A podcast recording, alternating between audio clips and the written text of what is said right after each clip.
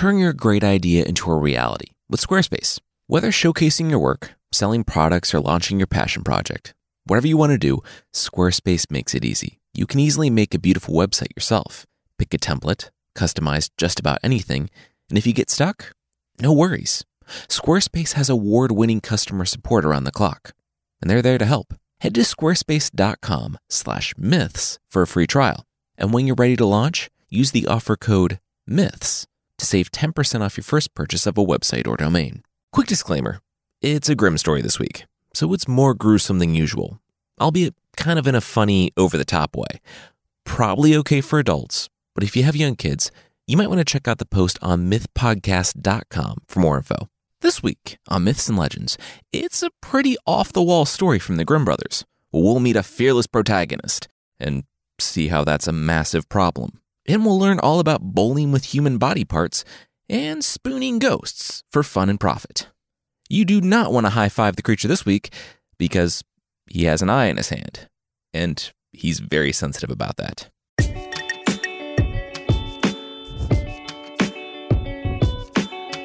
This is Myths and Legends, episode 192 Brave Traveler. This is a podcast where I tell stories from mythology and folklore. Some are incredibly popular stories you'd think you know, but with surprising origins. Others are stories that might be new to you, but are definitely worth a listen. This week, we're back in the Grimm fairy tales, stories collected by the Grimm brothers in 1800s Germany. And to jump right in, a normal miller has two sons, and one simple request.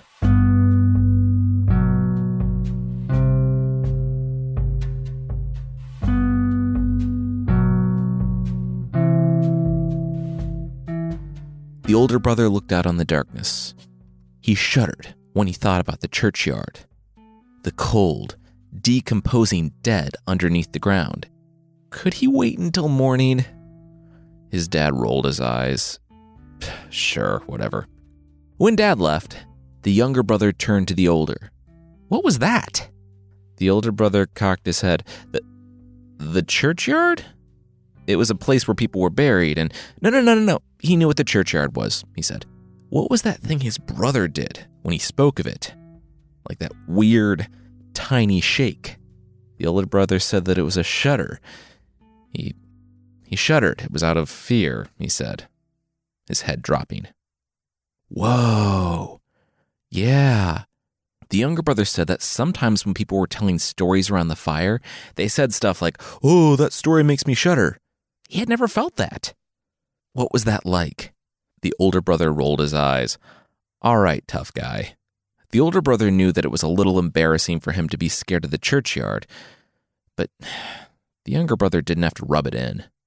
The younger brother's eyes widened. Teach me! Teach me to shudder with fear, like you! The older brother wrenched his hand away from the younger. Ugh, this was getting old. He was going to bed. But the younger brother was being honest. He had never shuddered with fear before. He had never even once felt fear in his life. It was decided he would learn to shudder. Uh, why don't you get a job instead? The father said at breakfast the next morning after the younger brother's big announcement that he was going to make his way in the world by learning to shudder. He had refused to learn a trade, like any of the trades, but now he wanted to shudder? Was that it? The father sighed. Where did he go wrong? But, new project in mind, the second son was undeterred. He was going to learn fear. The young son tried everything. He wandered into the dark forest at night. He paid a guy to jump out and try to stab him throughout the day. He laid in a whole pile of spiders. Nothing. The spiders tickled a little bit, and he almost killed the knife guy with his reaction, but that was it. Yeah, this this isn't a real problem, the older brother said. But the younger brother was insistent. By not being able to shudder, by not ever experiencing fear, he was missing out on a vital part of the human experience. The older brother sighed. Seriously, stop worrying about fear and human experience and just get a job. Well, well, I'm not really worried, as worried would imply fear. It's more just FOMO, the younger brother said. Do people still say FOMO? Brother? But the older brother had gone. He had work to do and was afraid of what would happen if he just stopped going. Of course, the younger brother had no idea what that was like.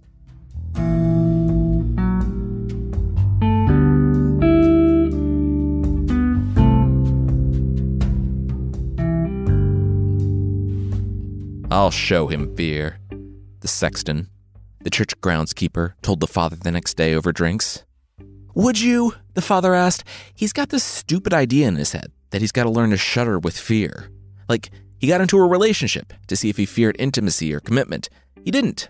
So he broke up with her to see if he feared losing her. He also didn't. Meanwhile, I have to sit here and listen to this. You think I care about any of this? I don't, but it's all he talks about. The sexton smiled. Send the kid his way tonight. He'd show the young man the true meaning of fear.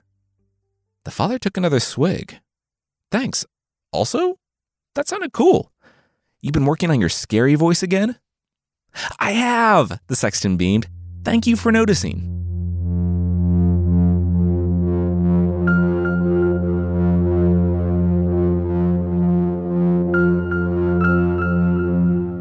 Hey, wake up. The sexton growled at the youngest son. The young man sat up in bed. What was it now? The youngest son had been living with the sexton for three days, helping him tend to the churchyards, learning how to ring the bell, and so on. I need you to ring the bell, the sexton told the man. The young man looked outside. It was midnight? Why was he ringing the bell at midnight? Wouldn't that just wake everyone up and make the whole village angry? He asked. But the sexton had already gone. The young son groaned and rose. As he climbed the stairs of the church tower, the young man smelled something and rushed to the top. There, at the top of the tower, standing among the smoke, was a figure in white. He was blood-stained, standing in the haze, a lantern projecting his shape up, making him three times larger. It was a ghost, a specter from hell itself. It was. Trespassing. You're trespassing, the youth said, rubbing the sleep from his eyes. Seriously, buddy, you, you can't be here. Answer me or get out. When the specter didn't move, the younger son rubbed his eyes. Oh my gosh, he just wanted to get back to bed. All right, last warning get out or I'll throw you down the stairs. The sexton, underneath the ghost costume, laughed to himself. The kid couldn't possibly mean that. The sexton knew that he looked super spooky. But with a groan, the youngest son passed through the smoke, gripped the ghost by his shirt, and tossed him down the stairs of the tower. The young man rang the bell for the village to hear it at midnight for some reason, stepped over the form of the ghost at the bottom of the tower, and went back to bed. He woke late the next morning, and it wasn't the sexton who woke him, but the man's wife. Hey, her husband didn't get to work this morning. He didn't even come to bed. He said something about going out last night to mess with the young man or something. Did the kid know anything about that? the young man smiled. Oh, wow. Yeah, uh, turns out he did. By the morning, the sexton had regained consciousness and tried to drag himself from the tower, but both of his legs were broken. The kid was kicked out of the sexton's residence at the churchyard, and the youth wasn't even mad. It was a boring job that got him no closer to learning what fear was. But he would also get no help at home. His father was done. Just done. Time for the medieval parent escape hatch. He had told his son that it had been fun, but it was time for them to part ways. It's not me, it's you. This was a big day. He was sending his son off to make his way in the world. And he held the young man's hand. He just had one thing to ask of his boy. Realizing that this was a momentous event in his life, the boy nodded. Yeah, Dad. The father said that if anyone asked where he came from, who his family was, the young son nodded. Lie. Don't mention my name, ever. I am super ashamed of you. And that's a barely paraphrased version of the actual text. The son became indignant. He would show the old man. He would go forth into this world and he would learn to shudder with fear. Why? Why are you fixated on that? The father didn't understand. That's not a thing. Dreams, I get. Vocations, sure. I'd support you no matter what. But this weird obsession with learning how to be afraid and then acting like you're going to show me by learning fear. It's just, it's so stupid. The young man rose. So his goals were stupid then? The father nodded. Yes. Was he not paying attention to anything the father just said? The son growled. Fine. He was leaving. The father, wide eyed, said once again, They talked about all that. That's exactly what he wanted his son to do now. Good, the son spat and stormed out. Yeah, it, it is good. Okay, bye, the father called after his son, never to see the young man again.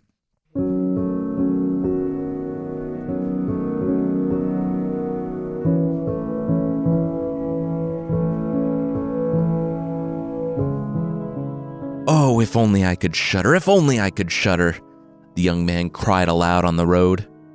For five hours straight. I heard you, uh, you want to shudder? Man asked, smiling as he looked the mark, I mean, young man, up and down. The young man narrowed his eyes. How did you know that? he asked, hoarse from screaming that he wanted to shudder. The man shrugged, just a feeling. He could make this young man shudder but it would cost him. How much money did the kid have in that jangling little purse of his? The young man said fifty coins. His father had given it to him to make his way in the world. The stranger smiled. Oh, you're that son. Well, the kid was in luck. The stranger's fee was fifty coins. Not far from here, on a tree, seven men got married to the rope maker's daughter, and now they're learning how to fly if you get my drift. The kid nodded. Oh, he got it. The rope maker's polygamous daughter was using her magic to teach her new husbands how to fly. The stranger grinned. You got.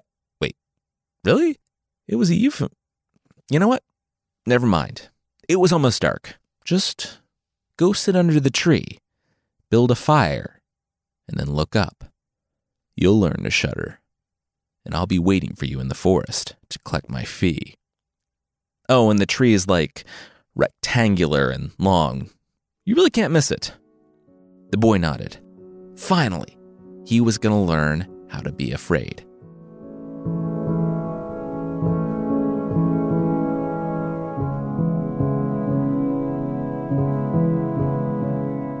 The stranger was the one who learned fear when, not having the boy running defenselessly through the forest at night, he arrived at the obvious gallows the next morning, where seven men had been hanged after being convicted of crimes.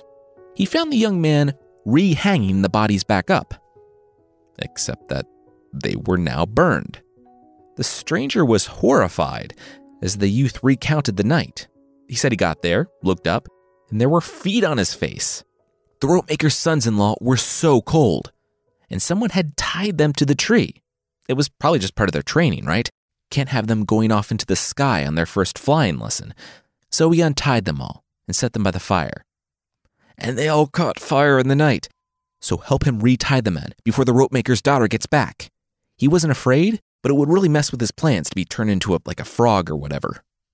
The stranger, shuddering himself at the young man struggling under the burned, very dead bodies, shook his head and bolted.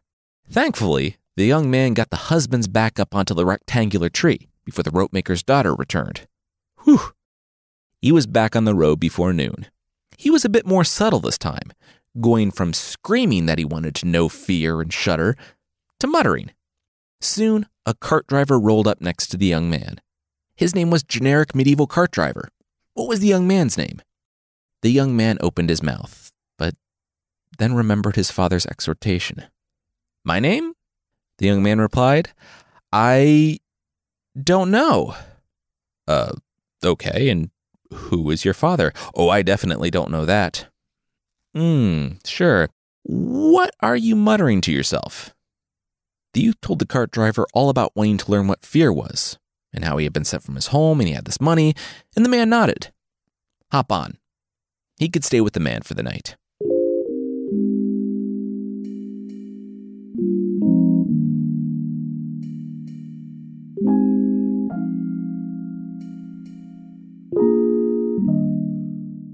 Have to pay? the young man asked when they came to the inn. The cart driver was also the innkeeper, and yeah, that's how inns work.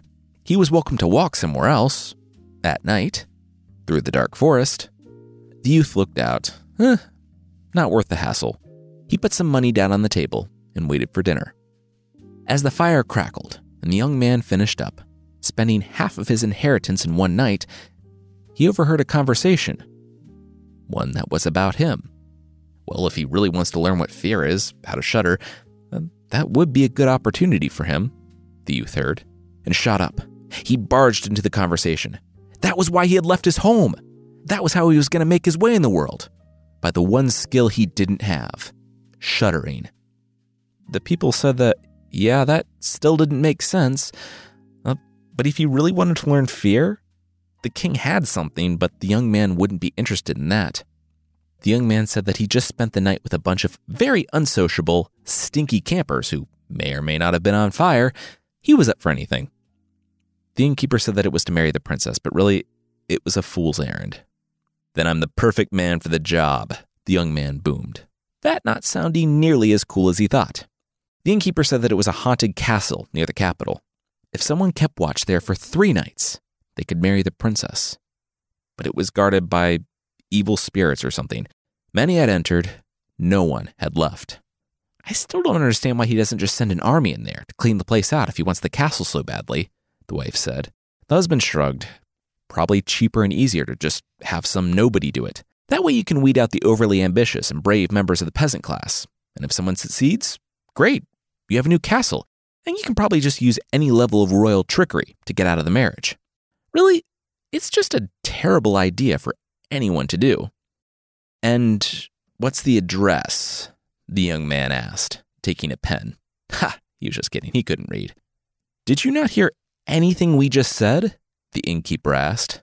Uh, a surefire method of social mobility in a period of world history where that was virtually non existent? The young man said. The innkeeping couple was silent. And I want to learn fear so I can make my way in the world by shuddering. Where better than a haunted castle that the best in the kingdom can't master? The innkeeper turned to his wife. See, this is what he was talking about weeding out the excessively brave or ambitious in the peasant class. The next morning, the young son left for the kingdom, and in due time, he arrived at the court of the king. The king looked the miller's boy up and down. He wanted to do the haunted castle? The youth nodded. Yes. He wanted to learn to shudder with fear so he could make his way in the world. The king cocked an eyebrow. That's still not a thing, but whatever. As part of the deal, he got to ask the king for three items that weren't alive for his watch. I would like a fire, a lathe, and a woodcarver's bench with a knife, the young man asked. The king nodded, oddly specific, but okay. Most people ask for like a sword or armor or something, but sure, yeah, woodcarving starter kit. The king, he didn't even see the need to write this kid's name down. It wouldn't matter beyond today anyway. The youngest son approached the haunted castle which was very on brand for a haunted castle. Dark, dilapidated, foreboding. But all those characteristics were completely lost on the youth. He just thought the place was kind of dumpy and could probably stand to be flipped. He sighed. He hoped he would learn mortal fear, but he probably wouldn't even learn to shudder here either. He was doomed to be fearless his entire life.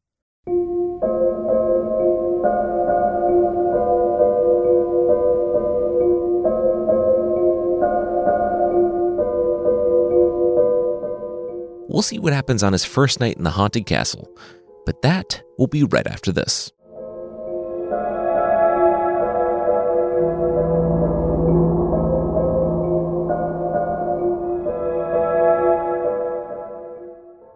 Aw, oh, meow, we're really cold, the young man heard a couple hours later.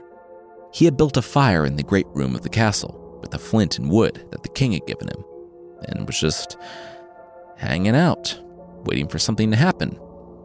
Then, out of the shadows, walked two black cats. It said that they were large cats. Not sure if it was cat large, like 20 pounds, or if they were tigers or something. I tend to go with cat large because of what happened next. The young man looked at the uh, obvious demonic cats. Ooh, scary. He told them they could come sit by the fire if they were so cold. He knew they were just fishing for an invitation. The cats padded up and sat on either side of the young man. The cat stretched out, and they turned to the young man, their eyes seemingly glowing. Would you like to play a game? They said in unison. The one on the right proposed cards. The youth sighed. Sure, whatever. Wait, demons, cards. Let me take a look at your paws. The cats stretched out their paws, unsheathing their impossibly sharp claws. Hmm, the youth said. Yeah, those could do with the trim. The cats, whose whole talking cat murderous card game thing had worked on others, were surprised when the young man picked them up by the scruff of their necks. This is how I know the young man is fearless.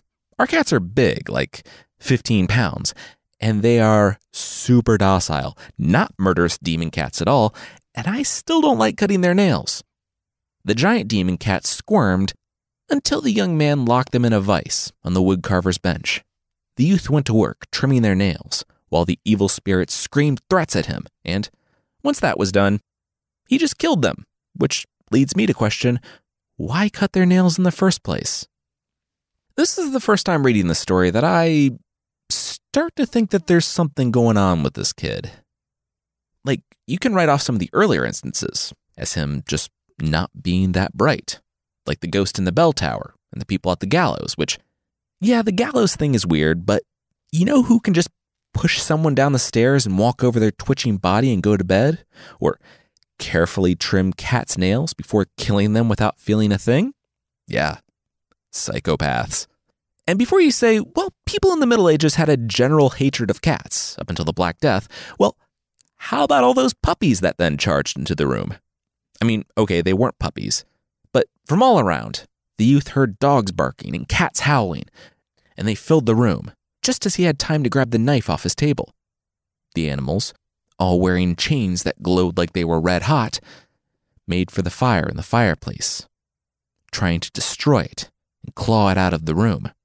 We don't need to go into a lot of detail for this scene. It said that he killed a lot of them, and then a lot of them ran away.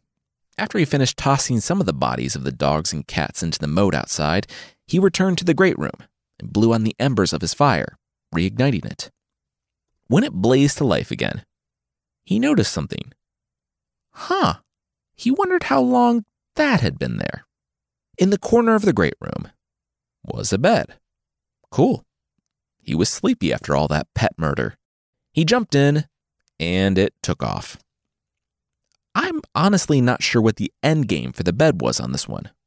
Make sure the sleeper had an awesome, thrilling time because the bed rushed off through the castle like it was being pulled by six horses in what I'm pretty sure is a ride at Disney World. Being taken through the castle, the youth actually did start to fall asleep. He mumbled that it would be nice if things went a little bit faster, and so it did. The bed careened through the castle in a way that's more Space Mountain than Haunted Mansion, but still, the kid wasn't really feeling it. Finally, the, I guess, possessed bed stopped and, not knowing what else to do, flipped over on the youth and tried to smother him. The kid just climbed out from under the bed, and the bed, face down with its legs up in the air, was immobilized. The youth tried to wrench a blanket from it, but it wouldn't give it up. So he went back to the main room and curled up among the dog and cat corpses to go to sleep.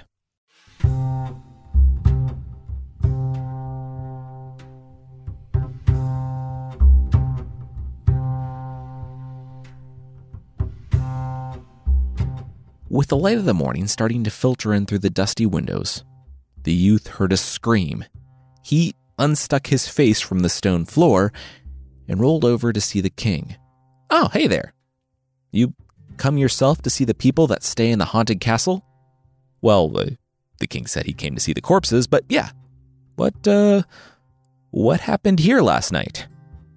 The youth gestured to the room full of dog and cat corpses and the bed that was still trying to flip itself over.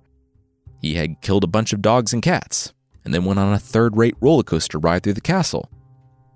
Yikes, that's dark, the king noted.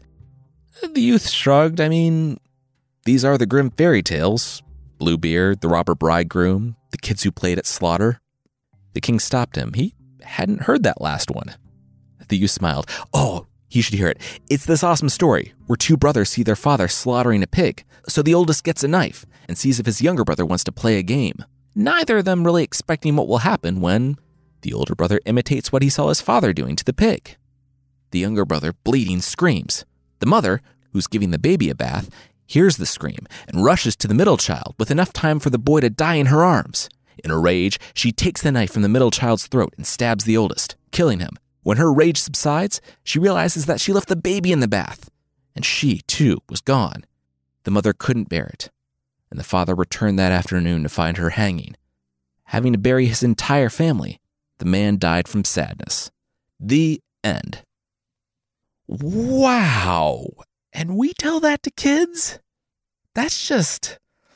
Ugh, the king said, shuddering. The youth saw the king shudder and pursed his lips. Man, living the dream. The youth said, Yeah, that's a story for children. A cautionary tale about not stabbing your siblings in the neck. I guess because some people needed to hear that. Well, that's a terrible way to start the day.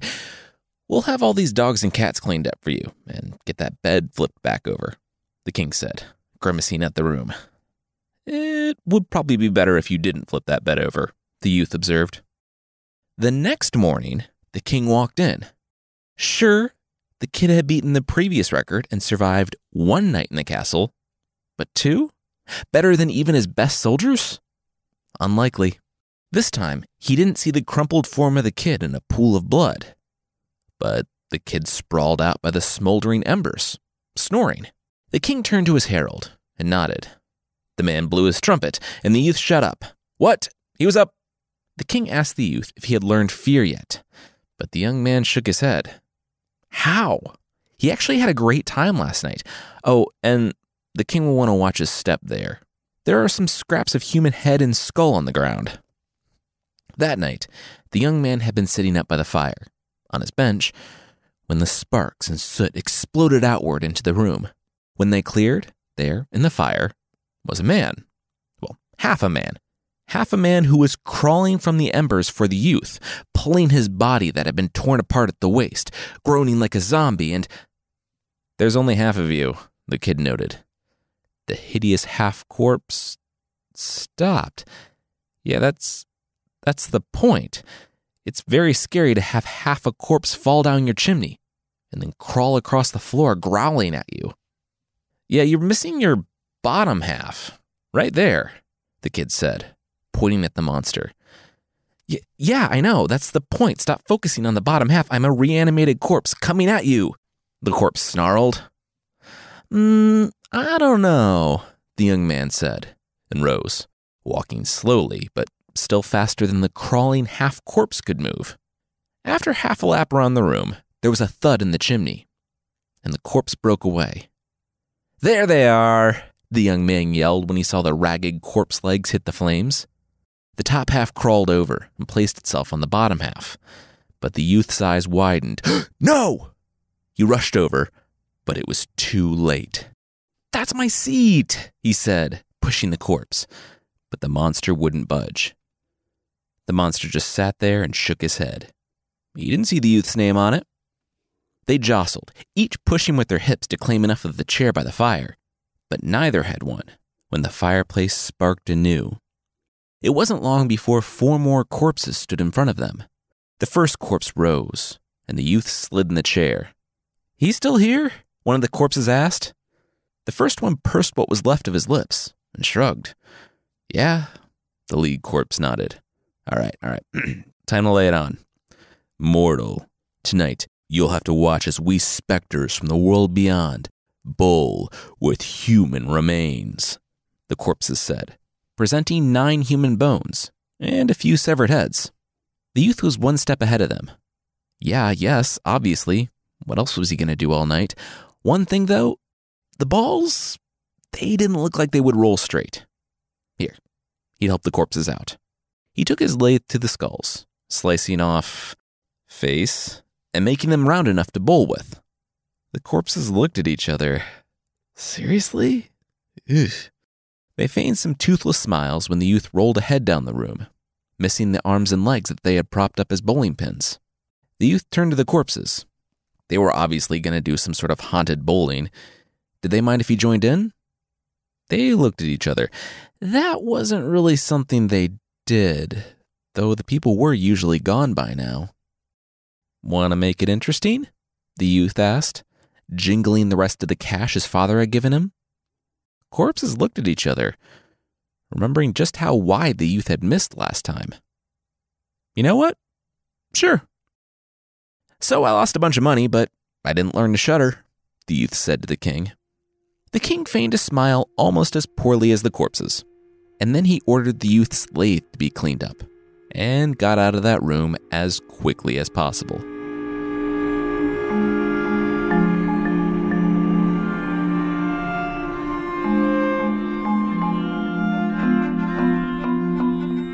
The next and final night, the youth sat up staring at the fire. He had turned his moaning about wanting to learn how to shudder into a song. It wasn't good. The song was interrupted by a stomping at the door. It was six ghouls shouldering a casket. Ah, this must be my young cousin that was taken from us a few years ago. The youth bellowed, clapping. The ghouls looked at each other. This wasn't the kid's cousin, right? They didn't tailor it like that. After getting some nasty glances from the other ghouls to stay in character, the creatures placed the casket on the floor and left. The youth, of course, popped open the casket and, seeing a large middle aged man lying there, said that he was so happy to see his young cousin again, but oh, he was so cold. Here, come to the fire. He dragged the body of the person who was very much not his cousin to the fire, but that didn't do it. He thought, hmm, he had heard of people lying in bed together to warm up. Let's try that. A while later, the corpse began to move again when he was properly warmed up. Little cousin, you're awake, the youth cried. The large, middle aged man was just as shocked as his victims usually were. I'm gonna strangle you, the dead man yelled. The youth took that as his cue to get the not fully mobile corpse back into the box, and while sitting on the box, as the corpse pounded on it from the inside, the youth waited for the pallbearers, who arrived not long after to collect their friend and probably go out for drinks or something after work. They were surprised to find the kid still alive and their friend angry, but their job wasn't to ask questions. They were ghoulish pallbearers, so they ghoulishly pallbeared their friend on out of there. It was nearly midnight when he appeared. A monster, nearly as tall as the room itself, with eyes like fire and a long white beard that trailed on the floor. He said that this had gone on long enough. There would be no cats, no bowling, no weird spooning with corpses. He was here to kill the young man and put an end to this nonsense. The young man would learn what it meant to feel fear as he gasped his final breaths. Uh, sure, if you can, the young man said. The monster paused. I'm a monster the size of this room. I can. Mm, I bet I'm stronger than you, the youth said, looking the man up and down. The monster said that no, that's no. He was a monster from the depths of the underworld. He was the demon that terrorized this castle, one that brought a king to heel. So the main takeaway here was that the youth wasn't as strong as him, and now he was going to die. The youth looked around to all the invisible spirits that surely watched this interaction. Well, it, it was cool if the monster was scared and wanted to kill the youth quickly, because he knew the young man was stronger. Totally fine. Let's let's do it. Let's get it going. The monster paused, also looking around the room. He wasn't scared. He was stronger, obviously. But to prove it, he would let the youth compete in one task. If the youth failed, he would die. If he was stronger than the monster, which he wasn't, he was just a kid while the monster was a monster, then the kid could go free. Deal? One walked through the dank, subterranean passageways with countless eyes watching them from the darkness, and the youth and monster now stood before an anvil and an axe in the long dormant forge. The monster picked up an axe and brought it down hard on the anvil, cutting it in half like butter. He handed the youth the axe. If the youth could do better, he could go free. The young man inspected the anvils. Yeah, okay. He raised the axe above his head and turned. If you're thinking that he somehow killed the monster with the axe, he didn't. Don't worry. He did, however, catch the monster's beard with the axe, pinning it against the floor. The monster laughed. Miss. He tugged at his beard. Welp, looks like as soon as he got his beard free, the youth was a dead man. Then he saw the youth approaching him with an iron rod. The youth beat the monster for the better part of an hour, stopping not out of mercy or pity, but because his arms were getting tired. In fact, the monster had been begging him to stop for over 15 minutes, but he just kept at it. Finally, having an opportunity to get a word in, the monster said, Gold, there was gold. Please, please just stop. The youth stopped, but he didn't free the monster. He waited to hear about the three chests of gold deeper in the dungeon one for the poor, one for the king, and one for the man or teenager who freed the castle by not having a problem killing cats and dogs, shaving a human head, and spooning a corpse. The evil spirits in the castle, seeing the young man who, I mean, they were demons, but wow, he was a bit much for even them, finally left the place. And as the sun rose, the king, cautious yet hopeful, found the youth sitting on the chest of gold in the great room. He looked at the gold and at the youth. He did it. The young man did it. He took the youth into his arms and said that today was a glorious day. They got the castle back. There was so much gold here, and the king had finally found a worthy husband for his daughter. Congratulations. The youth had made it. He was a rich, renowned warrior who was marrying the beautiful princess and was next in line for the throne. So why did he look like that? The youth sighed. That was everyone else's dream, but it wasn't his. He wanted to shudder with fear. He realized now that he would never get that. So he would settle for a life of riches, renown, power, and happiness. Ugh. The youth became prince that day, married the princess, lived in the castle, was next in line for the throne, so he groaned daily at his silver medal life. His wife, the princess, got sick of it. Every day with this. Oh, I wish I could shudder. It was the first thing he said in the morning and the last thing he said at night, and in between he said it about 3,000 more times. When he started saying it in his sleep, though, the princess knew she had enough. He wanted to shudder? Oh, she would make him shudder. It was the next night.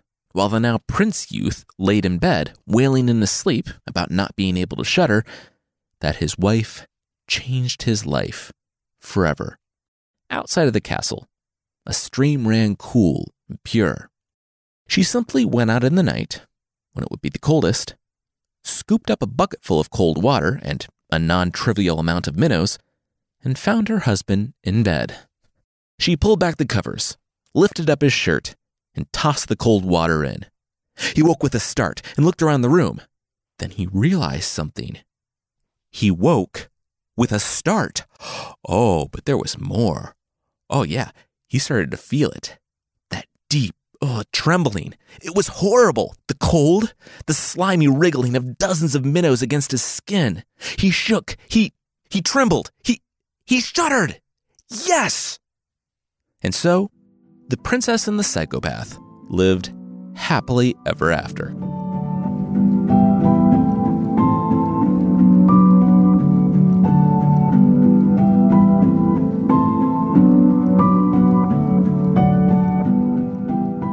I'll admit, I think it's a bit of a cop out to have him not truly shudder from fear in the end, but oh well. It's about the ride, I guess. Next week, we're going to catch back up with the Monkey King from Chinese folklore, and we'll see what he's been up to for the last 500 years. I guess I'll tell you, it's nothing. He's been doing nothing. He's been imprisoned under a mountain, but all that's about to change. If you'd like to support the show, there's still a membership on the site at support.mythpodcast.com where there's over 50 episodes waiting on the member feed for you and ad free episodes every week. And there's a store where we sell t shirts, posters, stickers, handmade items. You can find that at mythpodcast.com slash store. Really just thanks so much for listening and telling people about the show. We really appreciate it.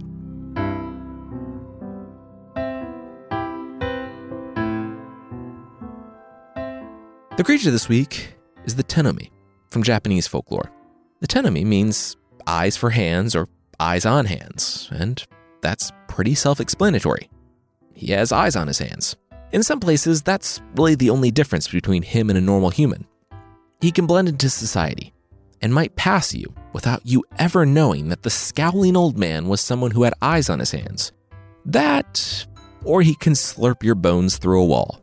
I found another source, which said that it's a restless spirit of a blind traveler that was murdered by bandits who, when he was lying in the field, dying, yelled that he wished he could see their faces, even if that meant having eyes on his hands. There's one story of a young man who wanted to test his courage and take a look at the monster. It did not go well. The monster was impossibly fast and strong, and the young man took off, taking refuge in a temple. The priest there offered the man sanctuary, offering to let him hide in a chest until the monster passed. The priest himself hid and heard the sniffling of eyes for hands as he searched the temple. He stopped next to the chest, and the priest heard a horrible slurping sound. After the creature left, the priest opened the chest to find a deboned human. Yeah, apparently the favorite meal of Eyes for Hands is human bones. Don't quite know how that fits with his blind traveler backstory. So, yes, either this monster is a harmless prankster who just wants to wave his hand eyes in your face, or he's going to chase you relentlessly and debone you. Fun times finding out which one is the actual version of this monster.